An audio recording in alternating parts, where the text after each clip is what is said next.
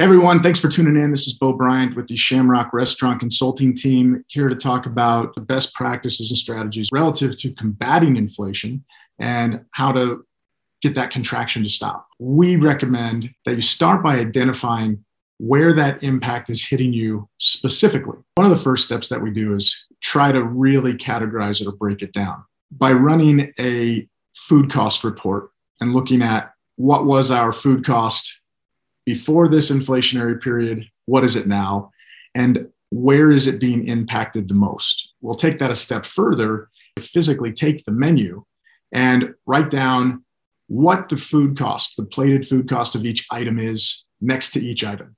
And then understand what that whole category is. Look at one category versus the next category and try to identify where is the highest point of impact. And then we lay over this four P strategy. We look at the promotional opportunity within the items that have been least affected. We look at the preparation method. We look at our product strategies and what we can do to offset some of this burden of expense.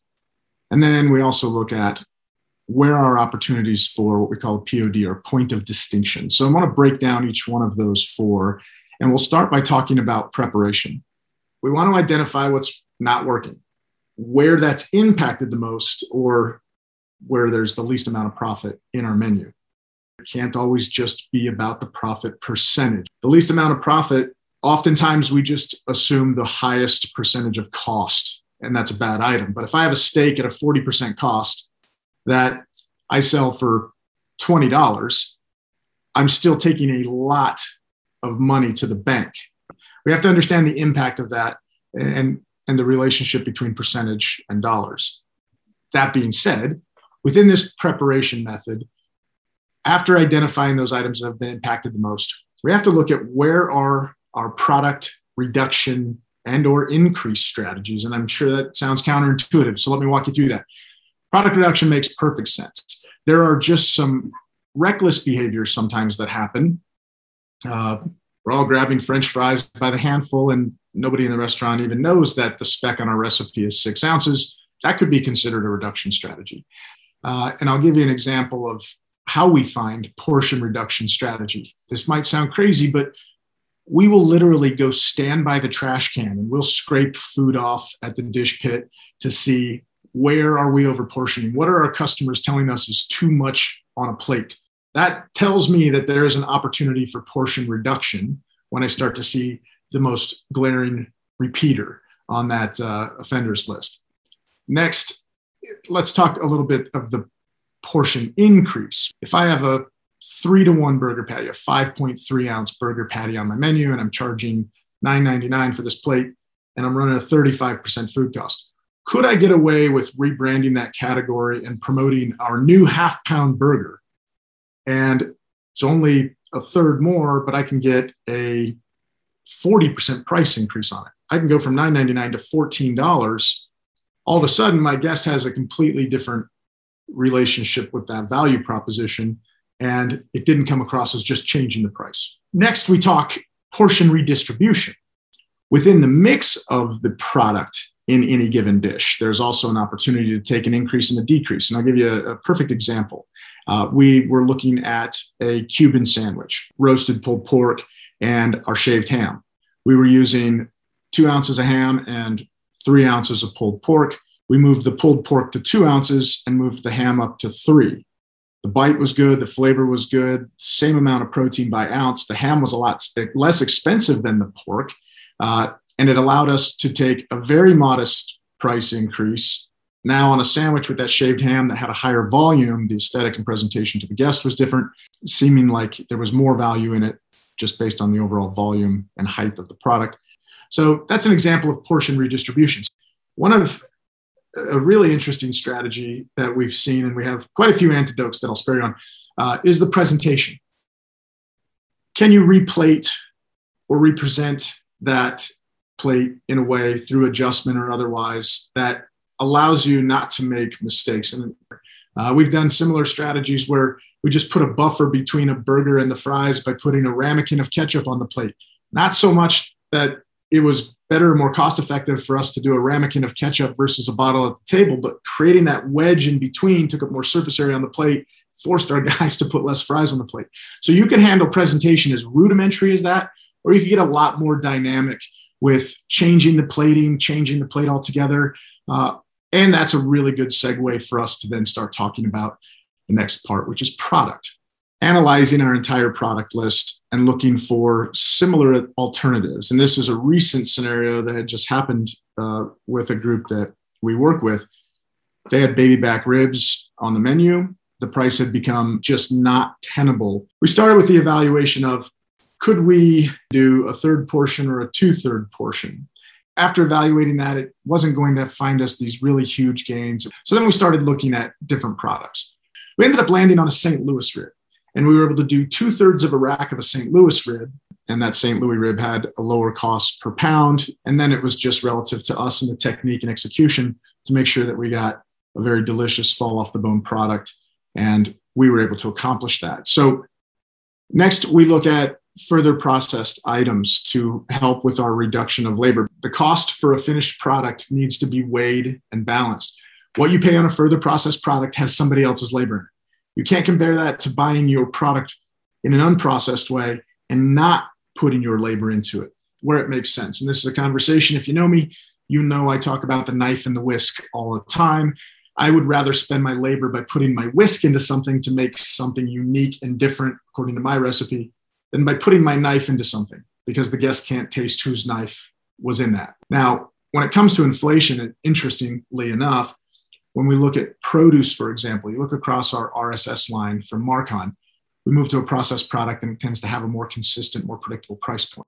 A reduction of processed. Uh, when the chicken wing market has gone through the roof, maybe I would say, hey, I could scale enough product across my entire menu to buy whole wogs. I know that's a crazy example because chicken wings are popular and you can't get enough of them relative to a whole bird, but use it as an example of how you could look at menuing a different item uh, or going to less processed because you can spread that item over multiple different places. I'm going to combine these two together, and that's through an expansion of a category or the reduction of a category. In the example we showed earlier, the appetizer category was doing really, really well from a profit standpoint, and the burger category was taking a bath. So we took a couple of burgers and we moved it to three two ounce sliders on three slider buns. The reduction of costs on eight ounces worth of ground beef to six ounces far outweighed what we lost in the excess cost of the bun. And then we put it up in a category that already did really well in our appetizer category, created a little bit of contraction in the burger category. And those that wanted a burger now were finding it in the very first place they were looking, and that took some of that pressure off. Next, I want to talk a little bit about promotion. And this is a place I feel like is missed quite a bit. If we don't analyze our menus to identify what items are profitable, I, oftentimes we don't see people or operators apply a promotion strategy to that. So identify those items. There are some menu formatting techniques we're going to talk about in just a minute. But even within just the traditional sales promotions, whether you're running contests or you're building future LTOs, which stand for a, limited time offer, or even just in your daily specials, promoting those items that you know are popular or reimagining very similar items based on the ingredient mix that is profitable. And then one of my absolute favorites is just simply through recommendations, the psychology and the value of servers and bartenders making recommendations based on two simple things what their favorite item is and what their most popular item is. So just remember within the context of that, we're not saying where the favorite or popular is coming from. It's your favorite as a server because you make higher tips on it. It's the restaurant's most popular to them with inside the restaurant because it's profitable it's a very impactful statement. It doesn't necessarily have to be by what your audience is saying. Favorite and popular can apply specifically to you. Promote towards the profitable. Want to talk about the point of distinction. This to me is ultimately the number one catalyst in being able to capture profitability on any menu. When a guest recognizes an item that you have on your menu that is just like an item everybody else has on their menu, you get indexed into what they call fair market value. If you have an item on your menu that is familiar but just uniquely different in a couple of dif- different aspects, or it's just completely unrecognizable but sounds delicious, the guest doesn't necessarily know how to attach the value to that. They won't look outside of your restaurant to figure out if it's priced right, but they will look within the context of the rest of your menu to see if it's priced right. Let's talk about menu management strategies because this exists outside of inflation. One of the most common questions that we get asked is how often should we change our menu? And that answer to me, in a best case scenario, four times a year, in an absolute worst case scenario, two times a year. The real question is when I change a menu, how do I manage menu price changes? Well, it's not just this blanket pricing strategy, it's surgical. Looking at this as a best practice, reformatting the menu. I'm not talking an entire redesign. I look at the menu in two layers the back layer, the design work. The front layer is the content.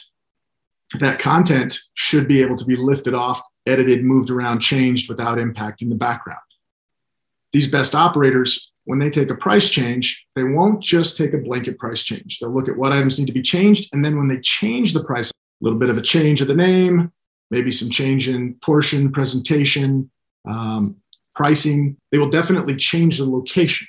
Eliminate column pricing study after study shows us that the way that we want a guest to read the menu is very simple. Look at the category. If the category gets your attention, you'll look at items. You'll scan for items by name. If the name catches your attention or sounds like something you want, then you read the description. If the description did a great job of selling you and making your mouth water, the price becomes secondary. So if we're giving them column pricing, we're disrupting that entire expectation. Now, instead of them finding the category, the item, and the description, and then justifying the price, we're putting the price right in front of them in a very easy way to rationalize how they want to spend their money. And then, based on what's within their budget, then they'll go read the item, see if the value proposition is there, and make a decision. That hurts us. One final rule just about pricing logic is rule of 10%. And what, what people had identified is what makes a customer feel like something has been overvalued in, in a price raising strategy at an incremental price increase of 10%, if the item was between five and $10, you're allowed about 50 cents worth of range in a price increase. It goes from $8 to 850, still reasonable and within that 10% rule. Over $10 an item, it literally moves up to a 99 cent value from 10.99 to 11.99. And The guest does not push back or fight back. Finally, don't ever hide behind a price change. We get in front of it. We tell our customers about the new menu. We promote the new menu instead of hiding behind a price increase. So we try to build excitement. Every time we do a new menu, we try to feature a couple of unique or new items, and then we promote those as a special first. So now, when the customer comes in and sees the new menu, the rearrangement of stuff, they're not confused. They understand price changes because it was promoted and told to them. Here's the open ended invitation Shamrock has a dynamic stable of former restaurant owners, operators, some of the most dynamic culinary people you've ever met in your entire life. If you need more, we're always a call away. Please reach out and best of luck to you.